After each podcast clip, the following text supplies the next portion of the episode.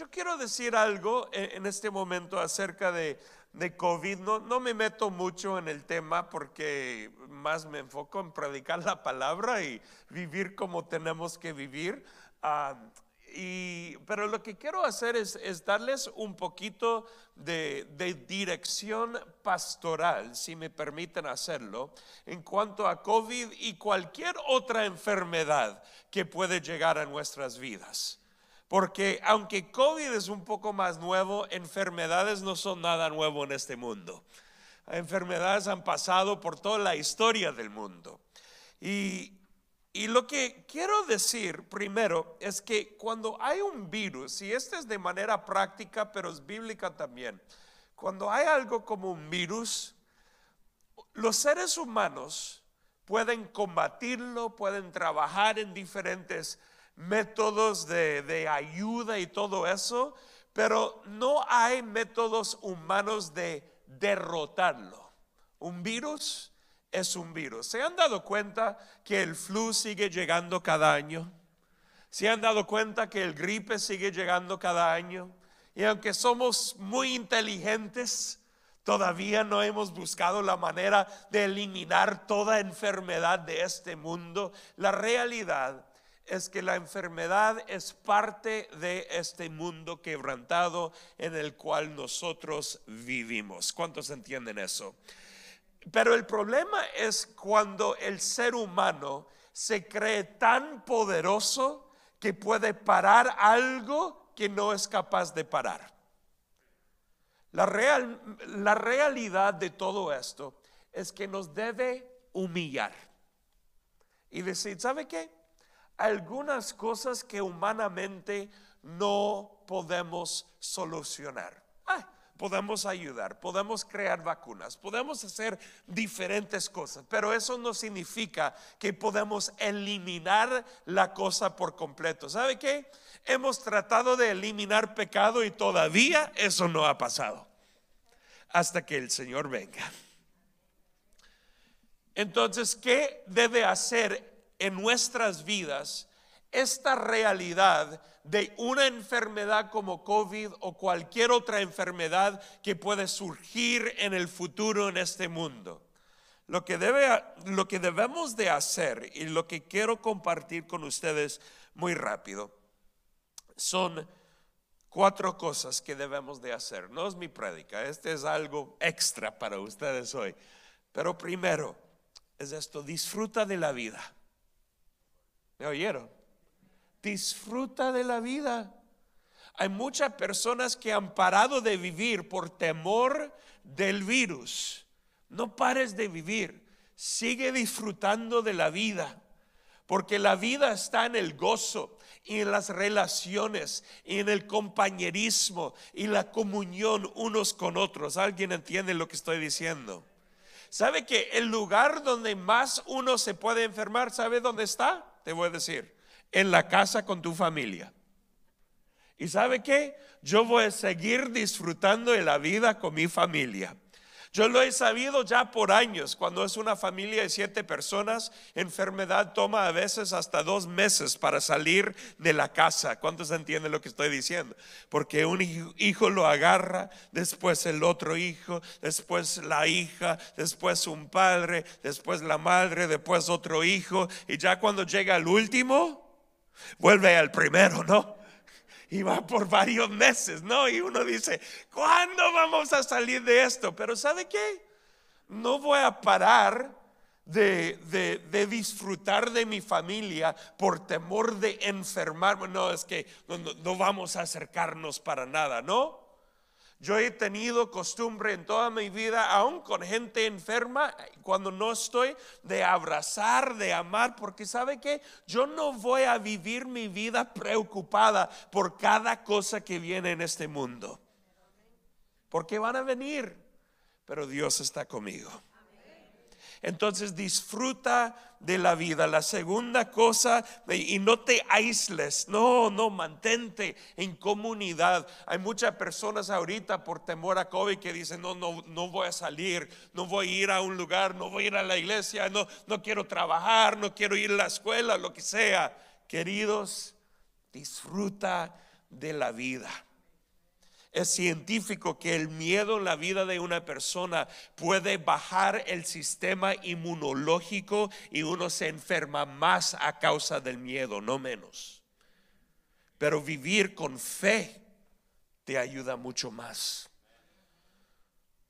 Entonces, segundo, y esto es bastante importante, ya han hecho todos los estudios. Cuando oyes las noticias que dicen, ay, gente se ha muerto y esto ha pasado y el otro, y dices, ¿qué, qué debemos de hacer? Bueno, quiero que sepan, y a veces no comunican esto, pero lo que saben ahora científicamente es que los peores efectos de COVID pegan a los que tienen mayormente más que 65 años los que tienen un montón de extra peso, tengo un poco de extra peso, los que tienen sistemas inmunológicos muy bajos, los que sufren de condiciones crónicas del corazón, diabetes, pulmones, y si una persona está en esa categoría debe de cuidarse mucho más.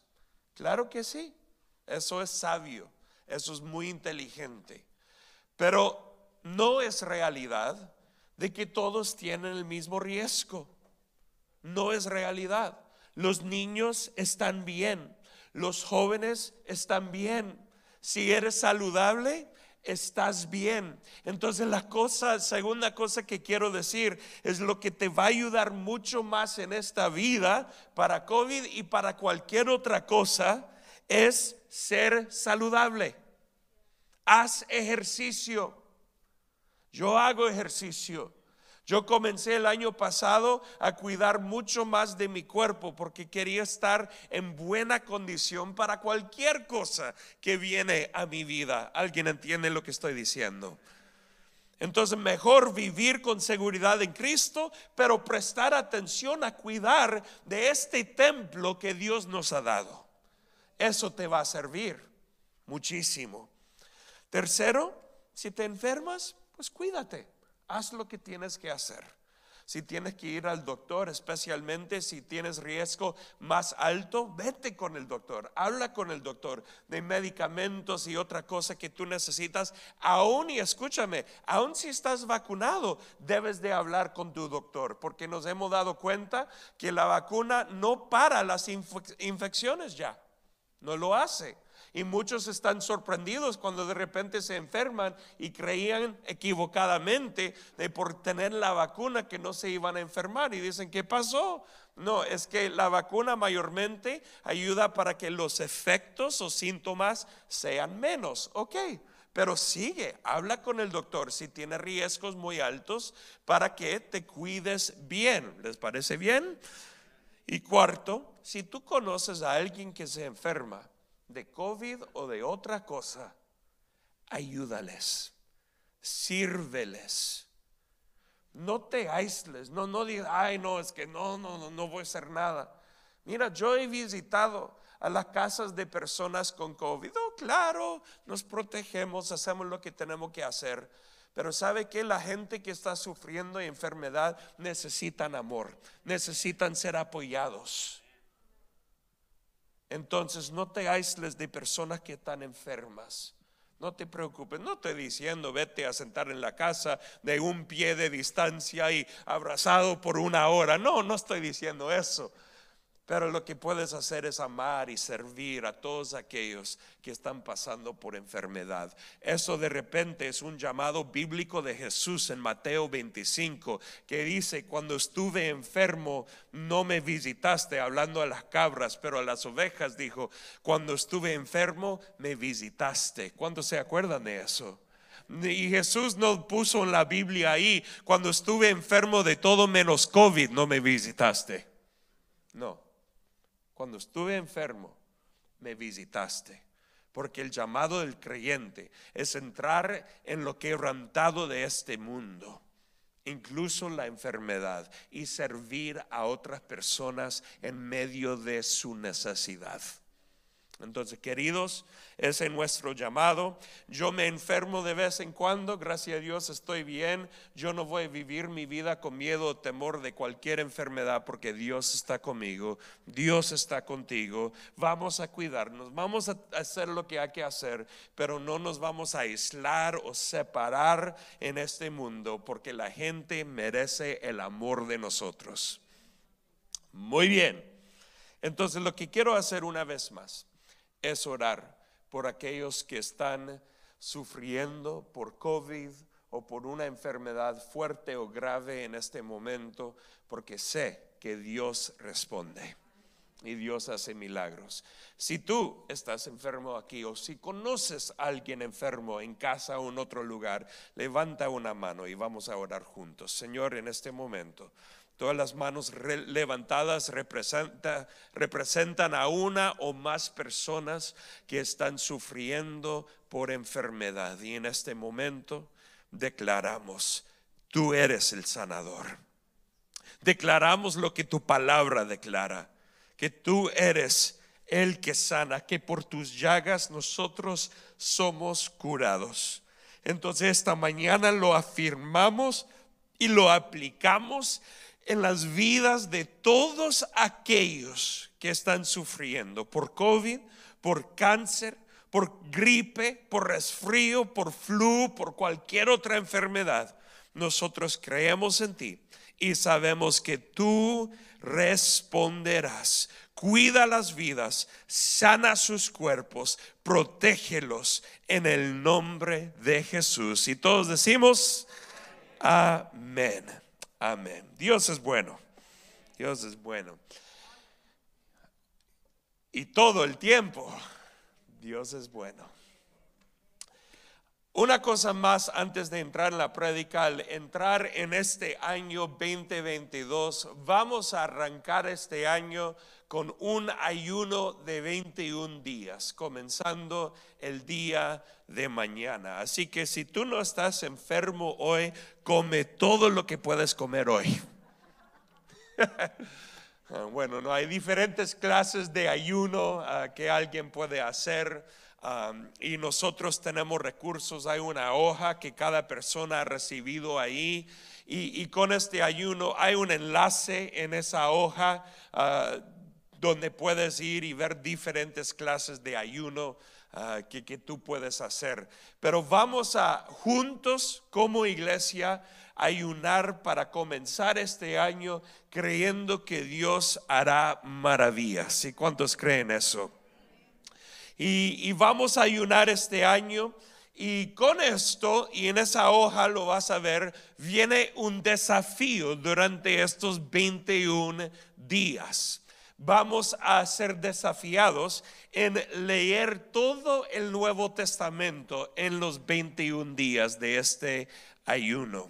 También hay puntos de oración para que cada día estemos orando como iglesia en el mismo sentir. Así que les quiero animar a que participen juntos, todos nosotros juntos en este ayuno. Y claro, en cuanto a ayunar, tomas en cuenta lo que funciona para ti, para tu cuerpo, lo que es saludable, lo que tu cuerpo puede aguantar y todo eso. Pero en el mismo espíritu estamos ayunando este año, creyendo que Dios nos va a transformar a nosotros primero nuestra iglesia y el mundo entero. ¿De acuerdo? Entonces pueden ver esa hoja más y, arrancamos con eso el día de mañana. Muy bien, ya voy a entrar en el mensaje para el día de hoy. Lo estamos llamando.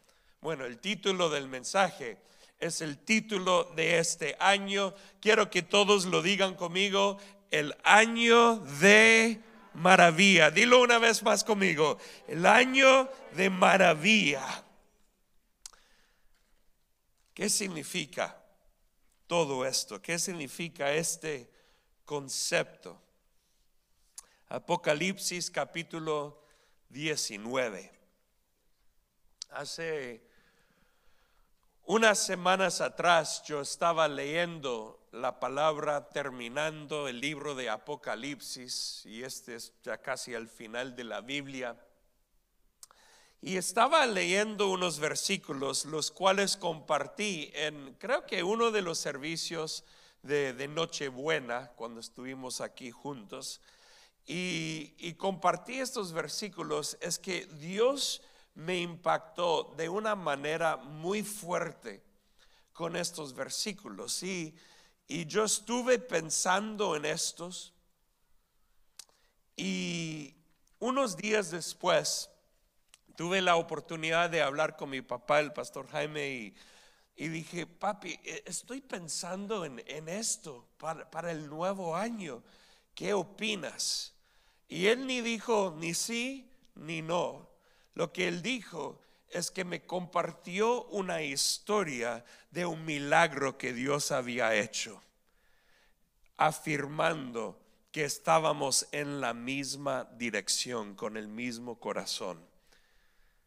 El año de maravilla. Apocalipsis capítulo 19, comenzando en versículo 11.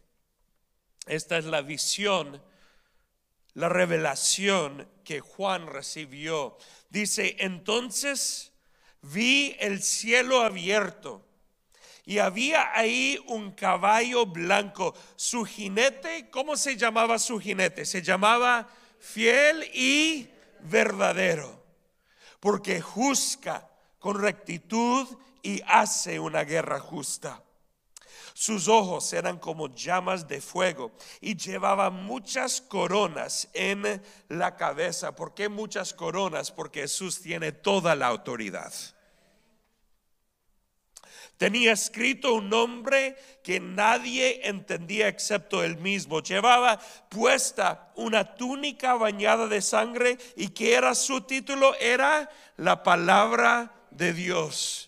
Y sabemos de esto el mismo Juan, quien escribió en Juan capítulo 1, hablando de que Dios Jesús es la palabra de Dios.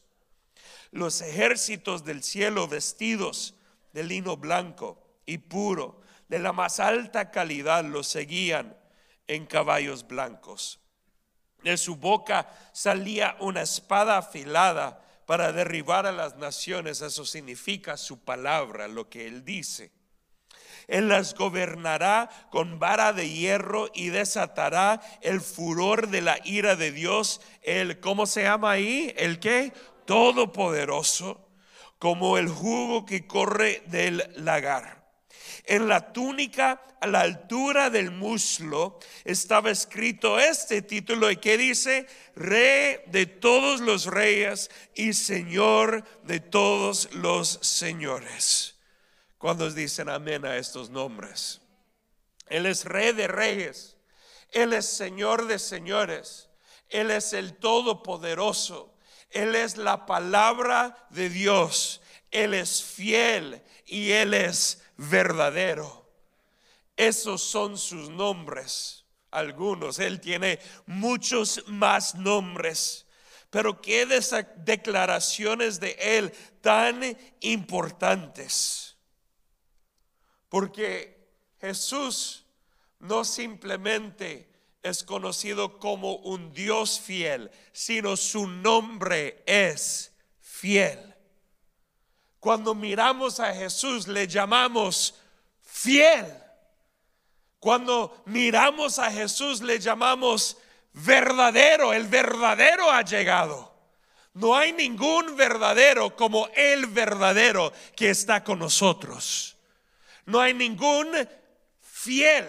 Él es fiel, pero Él es Él quien es fiel. Él, su nombre es fiel. Cuando piensas en la fidelidad, es que es una no simplemente una descripción de Dios, sino la fidelidad es una descripción que tenemos porque Él es el autor de fidelidad. Su nombre es fiel.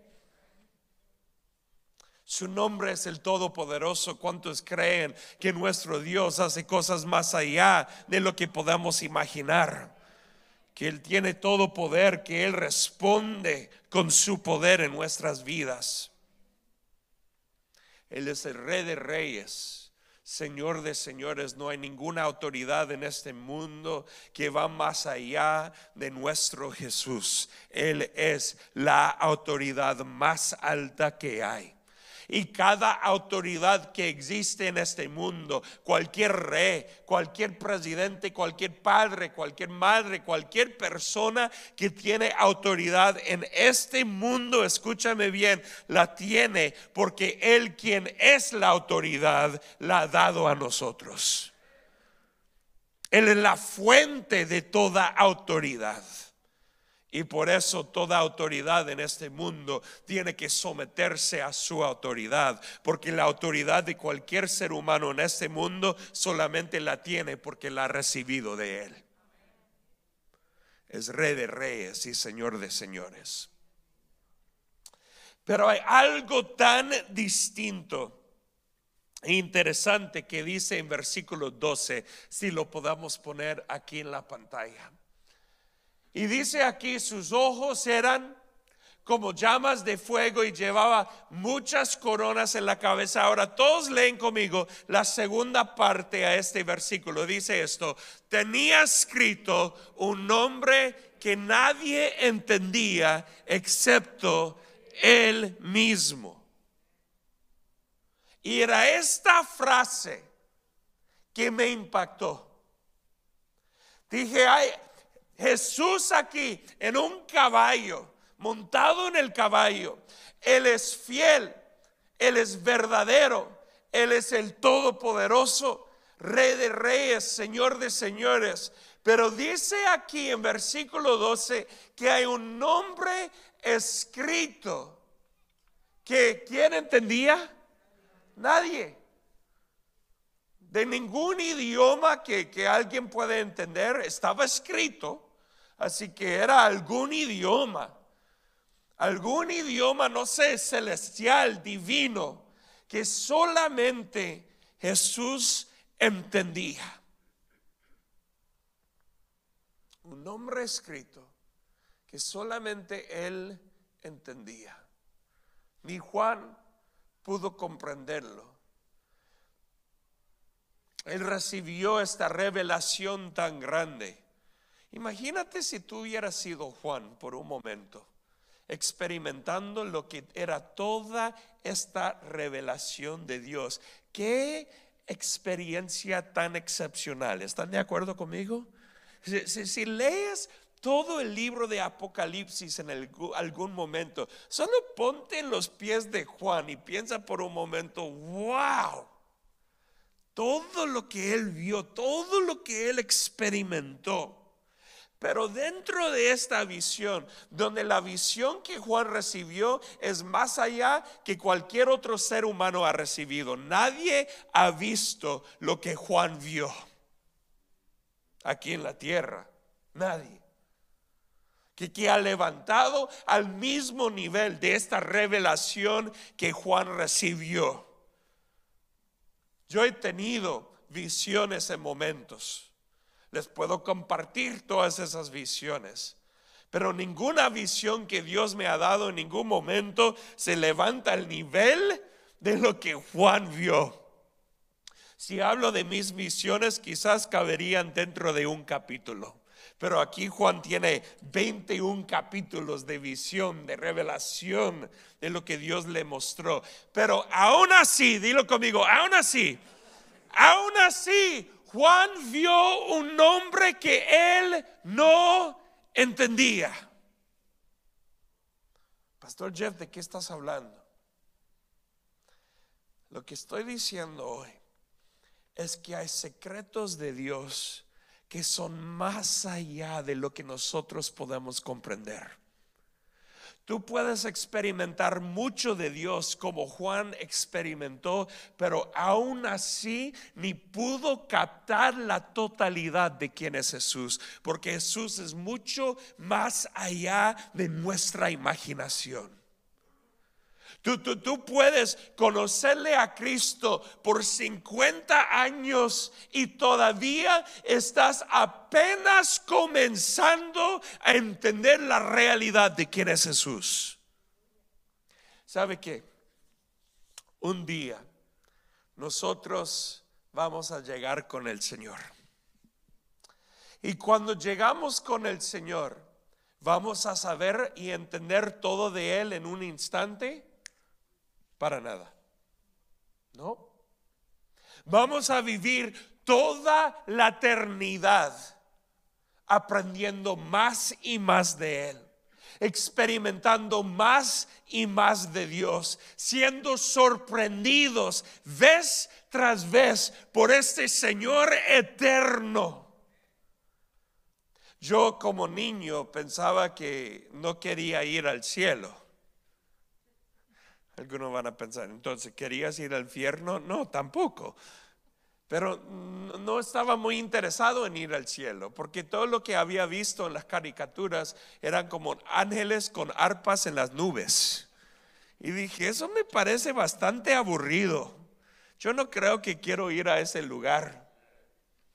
Y ahí yo oí también que todo el tiempo iba a ser de cantarle al Señor, de adorarle. Y dije, tampoco quiero hacer eso. Me gusta cantar. Yo canto, me gusta adorarle. Pero yo como niño recuerdo, hasta hoy en día recuerdo, que después de 20 minutos de cantar mi boca comenzaba a cansarse.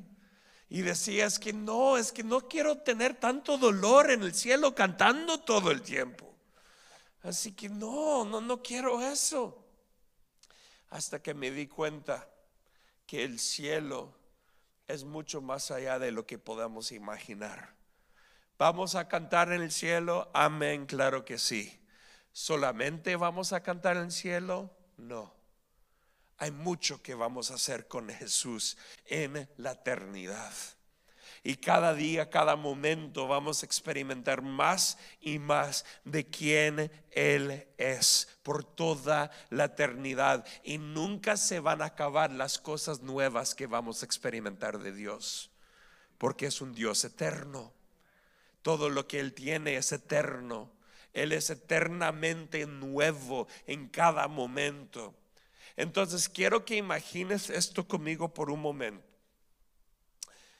que tú y yo estaremos en la eternidad con Dios en el futuro, por lo que sería igual a millones o billones de años aquí en la tierra. Y en esos millones o billones o trillones de años con Dios en el cielo, nunca se van a acabar las cosas nuevas que vamos a experimentar de Dios. ¿Cuántos están conmigo? Nunca se van a acabar. Entonces, si estaremos con Dios por billones de años y más, y nunca se van a acabar las cosas nuevas que experimentaremos de Él, entonces con los 100 años que tenemos aquí en esta tierra, ¿cuántos creen que Dios tiene una cantidad grande de cosas nuevas para mostrarnos mientras estamos aquí en la tierra?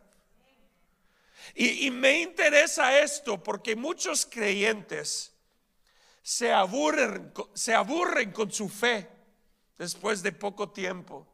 Dice, ay, es que no, yo, es que esto de la fe de Dios, de la Biblia, es que no, es que no, no hay nada nuevo. Querido, si en algún momento tú dices que no hay nada nuevo con Dios, tú has perdido. Tú has perdido, no, no, no en la vida, tú has perdido la grandeza de Dios, porque Él siempre hace cosas nuevas. Él no para de hacer cosas nuevas. ¿Alguno de ustedes aquí conmigo se acuerdan en su momento que entregaron sus vidas a Cristo? Ahora, para mí ese momento que ocurrió a los seis o siete años, lo recuerdo bien, donde estuve con mi hermano y uno de mis hermanos y, mi papá. Ese momento lo recuerdo, es buena memoria, lo recuerdo muy bien como si fuera ayer, pero no es un momento que en ese momento que me impactó ah, de forma tan emocional. Yo era chiquito Así que era algo que, entendía, que comprendía, que afirmé y oramos, pero no era algo tan lleno de emoción para mí a los siete años. Ah, quizá para otro niño hubiera sido, pero para mí no era así. Era una plática que tuvimos y oramos y ahí estuvo. Y desde ese día en adelante he crecido con el Señor. Ahora, yo puedo decir que hay otros momentos en mi vida cuando Dios ha llegado de manera tan increíble, tan fuerte, donde Él me ha impactado, me ha quebrado el corazón, donde Él me ha transformado, donde las lágrimas han caído. Él ha hecho eso muchas veces en mi vida y ahí voy. Hay algunas personas aquí que tu experiencia de salvación, tu momento de aceptarle a Cristo era un momento de mucha emoción Quizás porque tú estabas viviendo una vida tan diferente, ¿no? Y cuando llegaste a conocerle a Cristo es que Él transformó todo en ese momento. ¿Cuántos tuvieron una experiencia así con el Señor? Y hay varias personas aquí. Amén. Y, sabe que es, es bastante fácil para nosotros dejar que ese momento de mucha emoción que ese sea el único momento de lo nuevo que Dios quiere hacer en nuestras vidas. Pero te quiero decir que Dios tiene mucho, mucho más.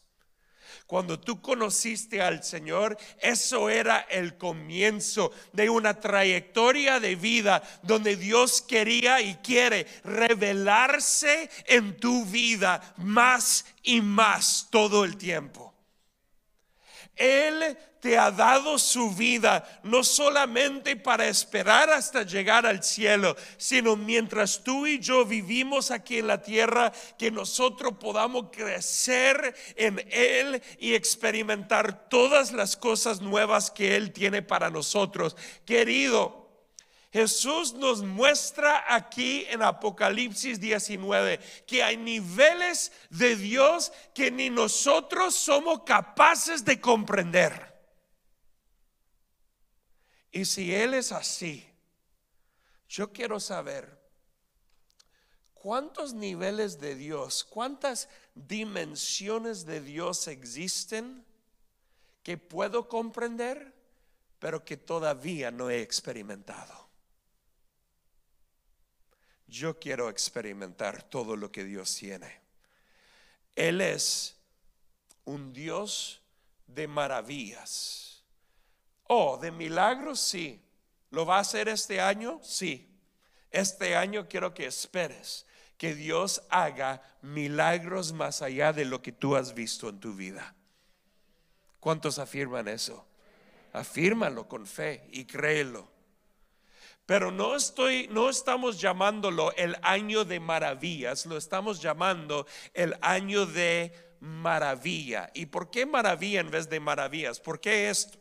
Porque Dios va a hacer maravillas, amén. Pero yo quiero vivir una vida maravillado en el Señor cuando simplemente miro a Dios, digo, Dios, es que tú eres mucho más de lo que puedo comprender. Y estoy maravillado de ti.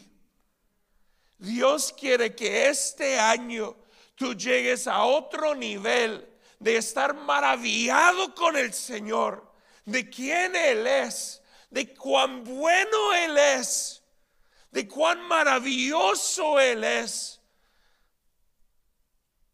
este año, si le dejas a Dios, Él te va a llevar a otros niveles en tu intimidad con Él, en comprender quién Él es, a experimentar su presencia en maneras frescas.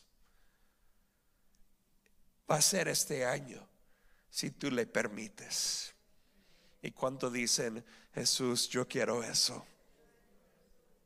Entonces este año es un año de maravilla un año de estar maravillados con el Señor. Y también, claro, como resultado, un año de maravillas, donde Él hará maravillosas cosas en nuestras vidas. Y eso, eso es lo que creo para este año. Ahora, muy rápido, Yo voy a, esta prédica realmente no es tanto una prédica, más una introducción a lo que el Señor está haciendo con nosotros. Pero antes de terminar, quiero ir al primer libro de la Biblia, el libro de Génesis. Génesis capítulo 11. Porque hay una historia esta semana pasada que me impactó y es una historia corta. ¿Y cuántos se acuerdan del hombre llamado Abraham? Abraham fue llevado por Dios a la tierra de Canaán, dándole la promesa de que esa tierra iba a ser su tierra y de sus descendientes. Y si saben la historia bien, saben que eso es exactamente lo que pasó. Abraham tuvo varios descendientes, ellos crecieron, después fueron a Egipto y después regresaron a la tierra de Canaán, su tierra prometida. Dios siempre cumple con su palabra. Pero quiero mostrarles algo bastante sencillo en Génesis capítulo 11 acerca del papá de Abraham, que quizás nunca has visto. Quizás lo has visto, no sé, pero en versículo 31 dice esto, porque este año será un año de maravilla y de maravillas, ¿lo creen?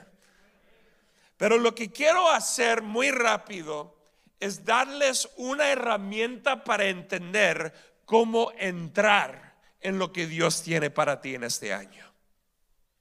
Y se encuentra aquí.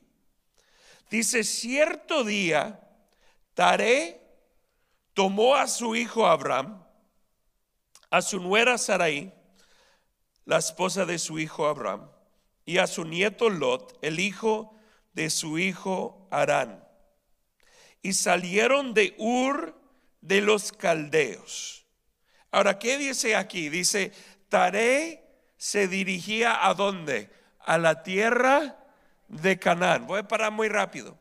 Antes de Abraham, su papá tenía el propósito de ir a dónde? La tierra de Canaán, que era o iba a ser el lugar de promesa para los hijos de Israel. Ese era el destino del papá de Abraham. Él estaba en camino para la tierra de Canaán. Pero dice esto, ¿qué dice? Todos lo lean conmigo.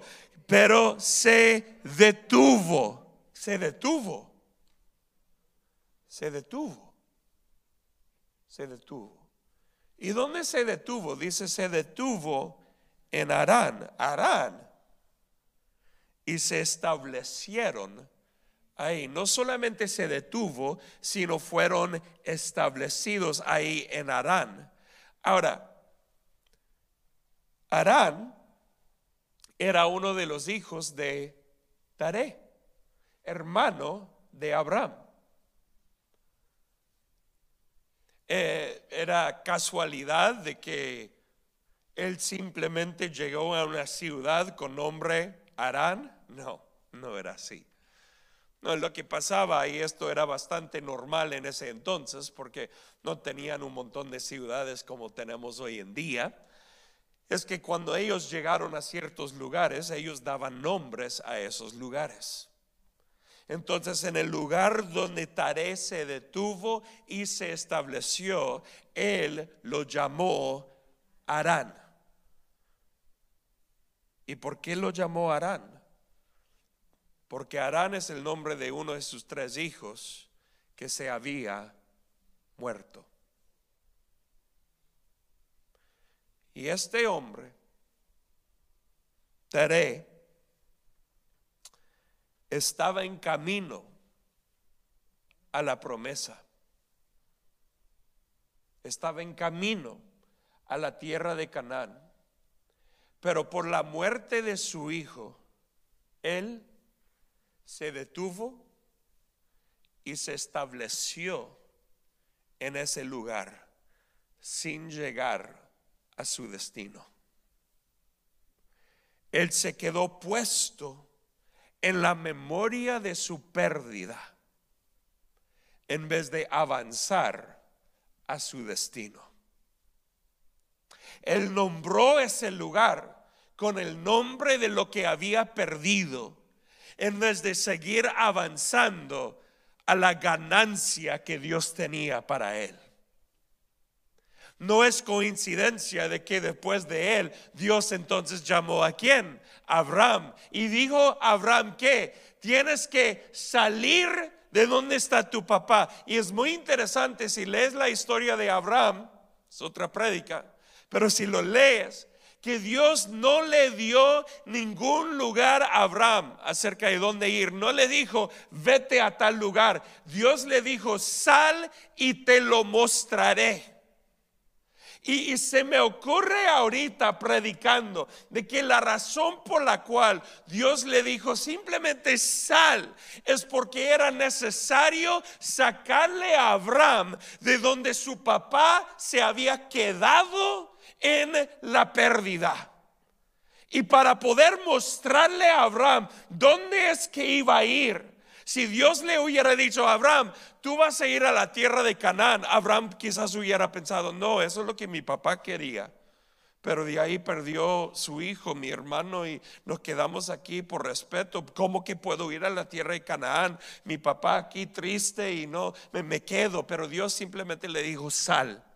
Sal de la pérdida, sal de la memoria del pasado para que puedas entrar en lo nuevo que tengo para ti. Y lo que estoy aquí para decirte hoy es que este año sí será un año de maravilla. Pero para poder entrar en lo nuevo que Dios tiene para ti, vas a tener que romper algunas cosas del pasado donde estás estancado y establecido en esas cosas como tarea estuvo donde él dijo, no, no, aquí me quedo, este es cómodo. Aquí me quedo en la pérdida, aquí me quedo en la tristeza, aquí me quedo en, en, las memorias de lo que tenía con mi hijo. En vez de él creer, yo tengo nuevas memorias que Dios me quiere dar en el lugar nuevo, se quedó en la memoria del pasado. Y Dios tuvo que sacarle a Abraham para mostrarle a Abraham, yo tengo nuevas cosas para ti. Y Dios te está diciendo, sal, sal. Tengo maravillas para ti este año, pero para experimentarlas, sal. Sal de donde tú estás Sal de las cosas del pasado. Sal de esos lugares, esas zonas de confort donde tú has estado y tú crees que aquí, aquí me quedo porque este es cómodo y este es seguro. Dios te está diciendo que sal. Sal de ese lugar, porque donde Dios te quiere llevar, no la vas a conseguir aquí estancado y establecido en este lugar. Sal, sal de esos patrones viejos y Dios te mostrará patrones nuevos para tu vida. Sal de esas dudas y Dios te dará visión y esperanza y fe para el futuro. Sal de esa tristeza, sal de esos compromisos en tu pasado que no te han traído la vida y entra en lo nuevo que Dios tiene para ti este año. Porque lo que quiero que ocurra con cada uno de ustedes y conmigo también es que pueda llegar a diciembre 31 y decir, wow, mira Dios, todo lo que tú hiciste en este año. Taré no pudo experimentarlo, pero Abraham sí. ¿Por qué? Porque él salió. Entonces este año, sal, sal, sal de esa tristeza, sal de esas cosas del pasado, sal de tu zona de confort, sal, sal, sal y entrarás en lo nuevo que Dios tiene para ti. Ah, esa es, tierra desconocida, claro, pero toda tierra desconocida, maravillosa, cada cosa maravillosa de Dios es una cosa desconocida en este momento. Pero si sales, vas a experimentar cosas de Dios que no puedes imaginar. Señor, te amo gracias, porque tú estás con nosotros y tú nos mostrarás el camino. Te damos gracias porque tú, Señor, estás con nosotros y te pedimos, Señor Jesús, que tú abras las puertas del cielo, que este año nos quedemos maravillados de ti y de todo lo que tú vas a hacer. Señor, confiamos en ti, creemos en ti. Señor, ayúdanos a salir, a salir de esos lugares que nos han mantenido estancados para poder entrar en lo nuevo que tú tienes para nosotros. Este año, Señor, queremos vivir vidas maravilladas de ti, entregadas a ti y llenas de las cosas maravillosas que quieres hacer en nosotros. Y si tú hoy te comprometes, a salir y entrar en las cosas nuevas de Dios. Levanta una mano conmigo. Y hoy, Señor, lo confirmamos y lo afirmamos que este año será un año de entrar. De entrar en lo nuevo y lo maravilloso que tienes para cada uno de nosotros en el nombre de Jesús. Amén y amén. Damos un aplauso a nuestro Señor. Bendiciones.